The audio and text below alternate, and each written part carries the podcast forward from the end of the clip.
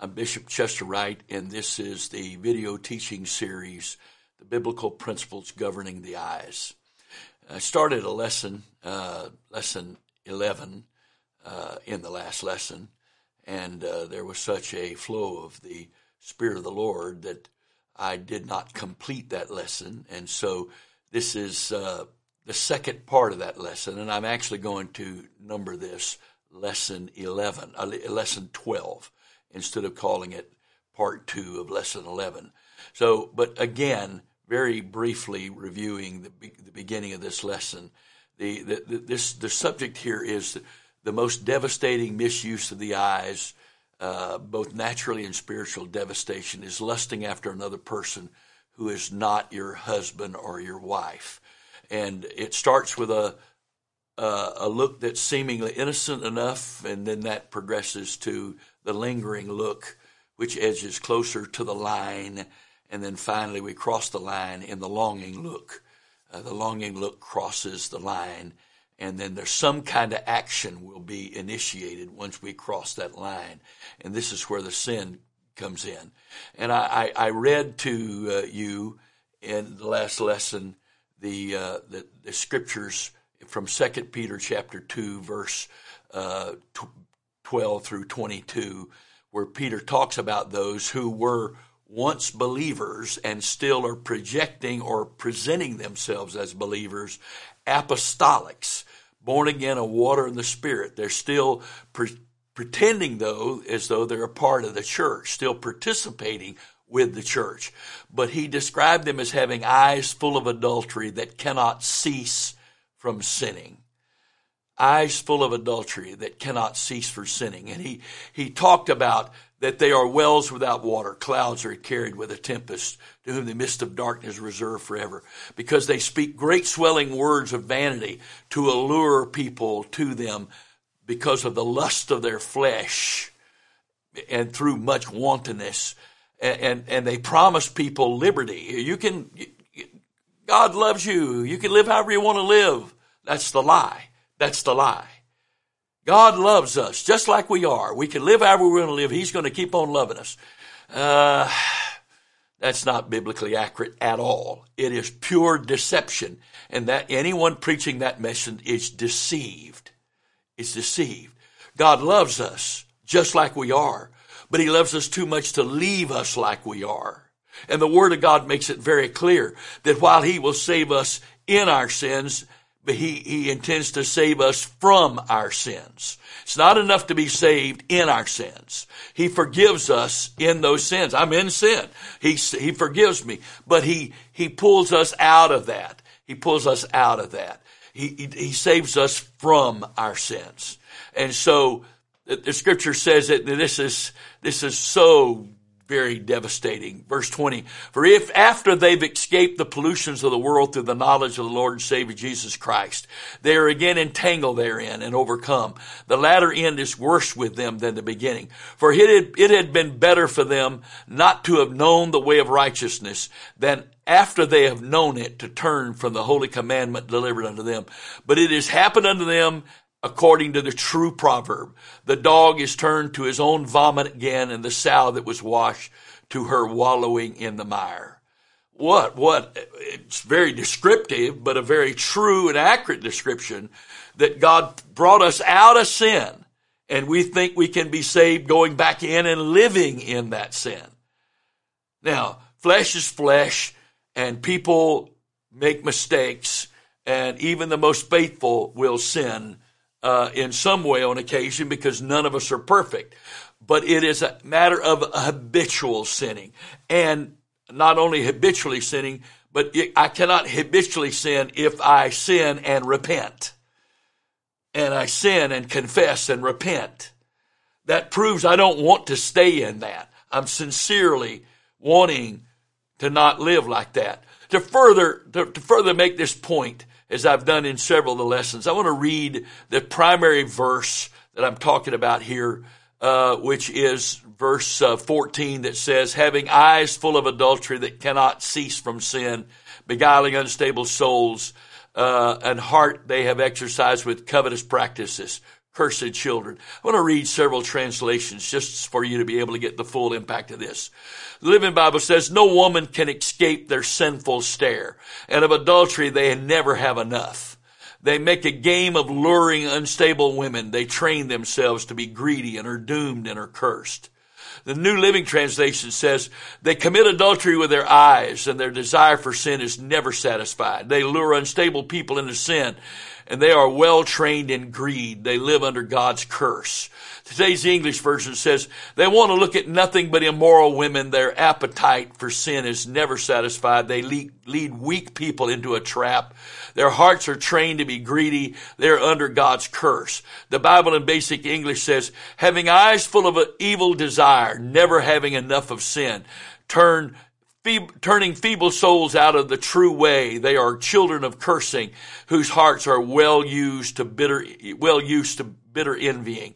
The contemporary English version says, and they think about having sex with someone else's husband or wife. There's no end to their wicked deeds. They trick people who are easily fooled and their minds are filled with greedy thoughts, but they are headed for trouble. The easy to read Bible says, every time they look at a woman, they want her. They are always sinning this way, and they lead weaker people into the trap of sin. They have taught themselves well to be greedy.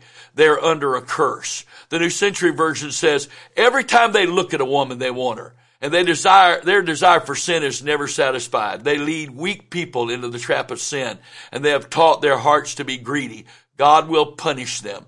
The complete Jewish Bible says, for they have eyes always on the lookout for a woman who will commit adultery, eyes that never stop sinning. And they have a heart that they have exercised, that, that has exercised itself in greed, so that they seduce unstable people. What a cursed brood.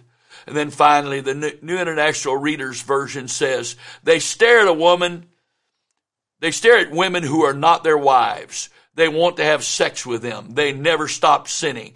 They trap those who are not firm in their faith. They have mastered the art of getting what they want. God has placed them under his curse. This passage from 2 Peter uh, is such a grave warning to the redeemed who think they are not capable of falling into sin, into the depths of sin because they are saved. This is a grave warning to us. It's a grave warning to us. We need to be listening to this. In fact, this is such so striking, disturbing that we need to look at the whole passage again from a couple of other translations. And so I, I am going. I'm I'm reading again, and uh, I want you to I want you to hear this again in context from the whole translation. So the first we're going to read from is the New Living Translation, which is very modern reading, uh, but it it it it, it's a little easier to follow. So listen to this. Uh, verse 12, 2 Peter chapter 12, the New Living Translation. These false teachers are unlike, are, are like unthinking animals, creatures of instinct born to be caught and destroyed. They scoff at things they do not understand, and like animals, they will be destroyed. And might I add that according to what Peter describes them as later, they are, they are participating in the physical act of intimacy like animals. It is, it's all about that heat being in heat. It's not about love. It's not about procreation. It's not about any purpose of relationship. It's just heat. That's all it is.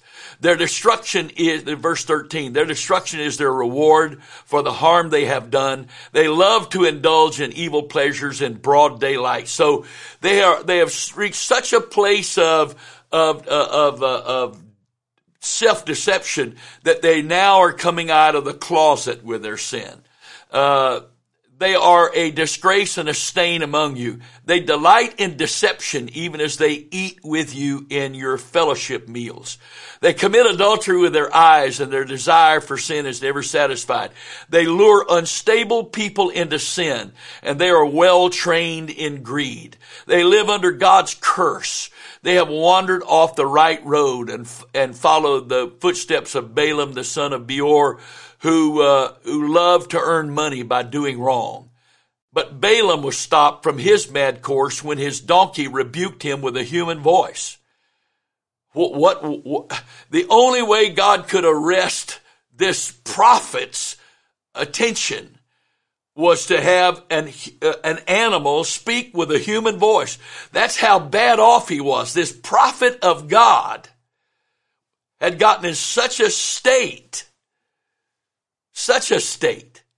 So when, when Peter begins to talk about the prophet, that's when the description of all of this becomes not just the broad description of any believer who could be in this condition as described verses 12 through uh, uh, 14 but now he's now talking about the leaders of these people the leaders of these people and so he said, These people are as useless as dried up sprigs or as a mist blown away by the wind. They are doomed to blackest darkness. They brag about themselves with empty, foolish boasting. With an appeal to twisted sexual desires, they lure back into sin those who have barely escaped from a lifestyle of destruction. Can, can, can you imagine the place in hell that is reserved for these people who are so caught up in their own sin that it doesn't even bother them to take people that God has begun to bring out of sin because they're born again of water and the spirit. And now th- th- these people are trying to make their way into to, to having a relationship with God. But these these leaders are so caught up with themselves that it doesn't bother them at all to undermine this effort of these people to truly be saved in order to bring them right back into the depth of depravity that the leader is in, and maybe even to a depth of depravity that that person had never been in before this leader got involved with them. Uh, they are doomed. Uh, they are doomed to the blackest darkness, it says. They are doomed to the blackest darkness. Again, they brag about themselves with empty, foolish boasting, with an appeal to twisted sexual desires. They lure back into sin those who have barely escaped from a lifestyle deception. They promise them freedom, but they themselves are slaves of sin and corruption. For you are a slave to whatever controls you. You're a slave to whatever controls you. Oh, well, I don't believe that what I'm doing is anything wrong. Really? Really? You don't believe it's wrong? Stop it. Just make up your mind to stop it. Cold turkey, stop it. Prove that it's not controlling you instead of you controlling it like you think. Prove it. Just stop it right now, this moment. Don't ever do it again. See if you can do that. If you can't, then it's not, con- you're not controlling your lust. Your lust is controlling you. And when people escape from the wickedness of the world by knowing our Lord and Savior Jesus Christ and then get tangled up and enslaved by sin again, they are worse off than before. It would be better if they had never known the way to righteousness, than to know it and then reject the command they were given to live, they were given to live a holy life. Uh, listen to this again. Listen one more time. This is almost unfathomable for a person who's given their life to try to see people saved, to acknowledge that it, if they were under the influence of these leaders and the leadership of these spiritual leaders, and they're, they're truly spiritual leaders, but not God's spirit, it would be better for their victims if they had never known the way of righteousness than to know it and then reject the command they were given to live a holy life. That's almost unfathomable. Why? Because, and this is not the subject of this lesson, it is a fairly simple biblical proof that there are degrees of punishment in hell. And the degree of punishment for those who have known the way of truth and have allowed their lust to take them away from it, it is the mist of darkness, the greatest place in darkness and torment that anybody can imagine because they won't be deceived in hell. All of the deception will be gone and they'll see everything they've done for what it really was and how they allowed themselves to get there. And finally, the New Living Translation says, verse 22, they prove the truth of this proverb a dog returns to its vomit, and another says, a washed pig returns to the mud. It doesn't have to be that way. It doesn't have to be that way. God is able to keep us from that. But I have to walk in a conscience that I don't do not sear, that a conscience that still has feelings, and I have to walk in response to the Holy Ghost, the conviction of the Holy Ghost that is trying to talk to me. Let's uh, let's read one more translation for this. Why are you doing this? To make the point without any wiggle room. Can I confess that to you? That for your sake and the sake of the people that you will eventually end up influencing as a child of God, that this is brought to such a point where there is no excuse and no wiggle room and and hopefully hopefully that at whatever point you're tempted the spirit of God will repeat to you things you've heard in these lessons and keep you free for your sake and the sake of all your family and for sake of all those that he will he has intended for you to influence. So here's the easy to read version uh, of the bible. Uh, Again, 2 Peter, starting with verse 12, 2 Peter 2. But these false teachers speak evil against what they don't understand. They're like animals that do things without really thinking, like wild animals that are born to be caught and killed. And like wild animals, they will be destroyed. They have made many people suffer, so they themselves will suffer. That, that is their pay for what they have done. They think it is fun to do evil where everyone else can see them. They enjoy the evil things that please them. So they are like dirty spots and stains among you. They bring shame to you in the meals you eat together. Every time they look at a woman, they want her. They're always sinning this way. And they lead weaker people into the trap of sin. They, they taught themselves well to be greedy. They are under a curse. So this greed here is not just talking about greed for money but the greed, the greed of lust that wants, that wants victims, victims, victims, victims. Oh, they don't think these people are victims. They, they, they think they're providing as much pleasure as they're giving, but they're only talking about the momentary pleasure of sin. They're not in all, at all considering. They don't even consider it all. It doesn't cross their mind. The consequences of that. Because if you sow to the flesh of the flesh, you're going to reap corruption, corruption or destruction, ruin. They don't think about that. That's not even a consideration. They see this as a single standalone act that as long as both parties get pleasure, it's okay. They don't consider that they, they might have talked this person into doing something. Yes, is that person accountable for what they're doing? Yeah. They're accountable. But would they have done that same thing without someone persuading them? In many cases, no. No. No. It's an amazing thing how lust works. You know, it's such a part of this world's culture to go to bars and pick up people for casual sex. They think it's what they're wearing. They think it's the way they look. But that's not how the spirit of lust works. A person can be standing at their bar, male or female, with the back to the door. And the person they're going to hook up with walks through the, through the door. And without either one of them seeing each other and making eye contact, the spirit of lust on one and the spirit of lust on the other already has connected. So that when they do make eye contact, they recognize that connection.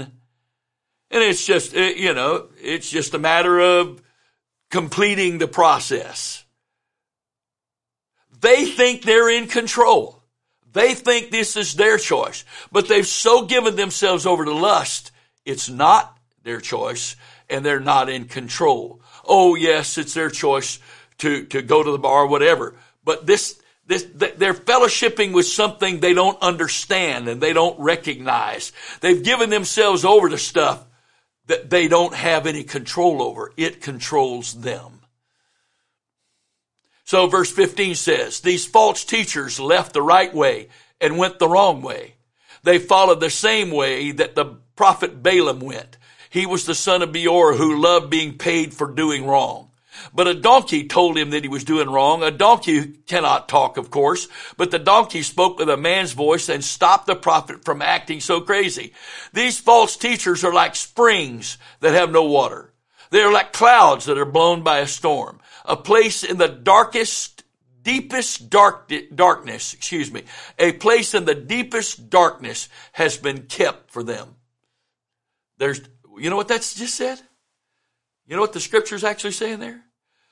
Their place of eternal torment is reserved with their name on it. Now that's a frightening thought. I want a place reserved in heaven. Jesus said, uh, I, am going away to prepare a place for you. If it were not so, I would have told you. I'm going to prepare a place for you. In other words, I can have a place reserved for me in heaven, or I can, or I'm going to have a place reserved for me in hell. It's my choice. But I cannot follow the lusts of my flesh rather than following the, the leading of the Spirit and get to that place. I cannot. It's not possible. The verse I've used many times in these lessons, uh, Galatians 5, 17. The flesh lusteth against the spirit, the spirit lusteth against the flesh. These are contrary one to the other so that you cannot do the things that you would. I cannot go to heaven and constantly, habitually give in to my flesh and the lust of my flesh. I cannot. So, verse 19. I'll start with verse 18 again. They boast with words that mean, that mean nothing. They lead people into the trap of sin. They find people who have just escaped from a wrong way of life and lead them back into sin. They do this by using the evil things people want to do in their human weaknesses in their human weakness. These false teachers promise those people freedom, but they themselves are not free. They are slaves to a mind that has been ruined by sin. Yes, people are slaves to anything that controls them.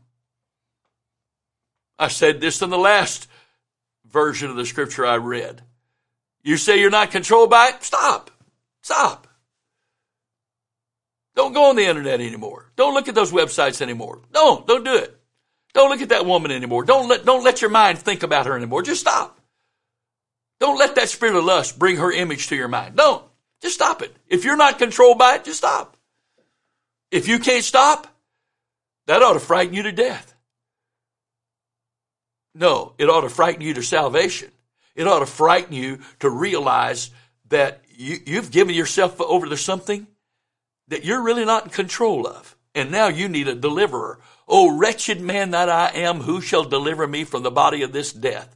Well, there is a deliverer. His name is the Lord Jesus Christ, but he cannot deliver you against your will. You have to decide that. You have to decide that.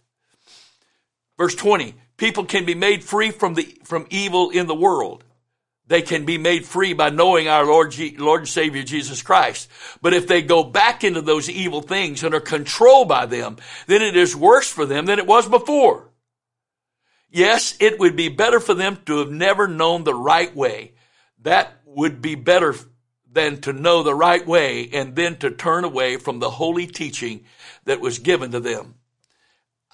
I have ministered on the subject a few times over my entire ministry, the seven horrors of hell. And one of the one of the most frightening is not the fire. That that would be horrible. It's not the perpetual falling. It's not the, the, the blackness of darkness that actually is pain in itself. But it's the acuteness of memory that a person will have in hell. And they will remember every message they've ever heard, everyone they've ever preached if they're a preacher. They will remember every prayer they prayed. They will remember and they will recognize every time God spoke to them and tried to deal with them and that they rejected it. They will remember everything and they have an eternity to play those things over and over and over in their mind, realizing their choices and where their choices led them. What a horrible, horrible, frightening thought. What a horrible thought. Well, why don't we do something about it while there's time to do something about it? So these lessons are not only to deal with us, But these lessons are the, for the purpose of equipping us to be able to help others that God would lead us to minister to, to help them understand where they are and how tragic this place is. So here's the last verse again. What they did is like true say, these true sayings. A dog vomits and goes back to what he it threw up. And after a pig is washed, it goes back and rolls in the mud again. It doesn't have to be that way. It's one thing. it's one thing to be sick and throw up. I don't have to go eat it again. Excuse the graphic nature of that, but that's exactly what the, this is Bible. Uh, I, I, I, after I've been washed, I, it's just a matter of staying clean by confessing and repentance because he said, if we confess our sins, he is faithful and just to forgive us our sins and cleanse us from all unrighteousness. The Bible tells us to keep our garment, our robe of righteousness that was given to us by the Lord Jesus Christ, unspotted by the world, by the flesh. So that's one thing. But to go back and just wallow in it again, to go back to that? No. The Lord has brought us out of sin. It is not His will or desire that we go back and habitually live in that sin again. If we do that, we may reach a place of de- deception and delusion from which there is no repentance. So, one more time, I want you to carefully note and consider the detailed description of how far God, from God, these former believers have wandered. Again, all of these scriptures are describing not people in the world that have never known God. All of these scriptures, scriptures are describing people who receive the whole, same Holy Ghost you received, who've been baptized in the same name of Jesus you've been baptized in, who went to worship services and worshiped God just like you do. Sat and heard people preach, and then eventually some of them became preachers and preached messages just like maybe you are a preacher. And yet, this describes the condition they got in. And where did it start? It all starts with a look. It all starts with undisciplined eyes, eyes that are not submitted to God. This is shocking, sobering, and should be arresting. And I pray in the name of the Lord Jesus Christ that you and I will allow the Lord to give us His grace to empower us to do what would be pleasing to Him. That we might always want to please Him and walk in those things that are pleasing to Him. And if we do that, then we don't ever have to worry about living in bondage to these things again. And even though we have flesh still until death of the rapture that has a sinful nature, and even though on at times we may fall, but falling down is not the same as staying down. Falling is not a habit. Staying down is a habit. Even if we we attempt to repent while we're staying down there, there's nothing in here that's resolved to change. By the grace of the Lord Jesus Christ, I speak this grace upon you that you and I would be able and be empowered to walk in Him and that He would in, work in us to activate us in us a desire to please Him and to empower us with the ability to do those things that are pleasing in His sight. God bless you in Jesus' name.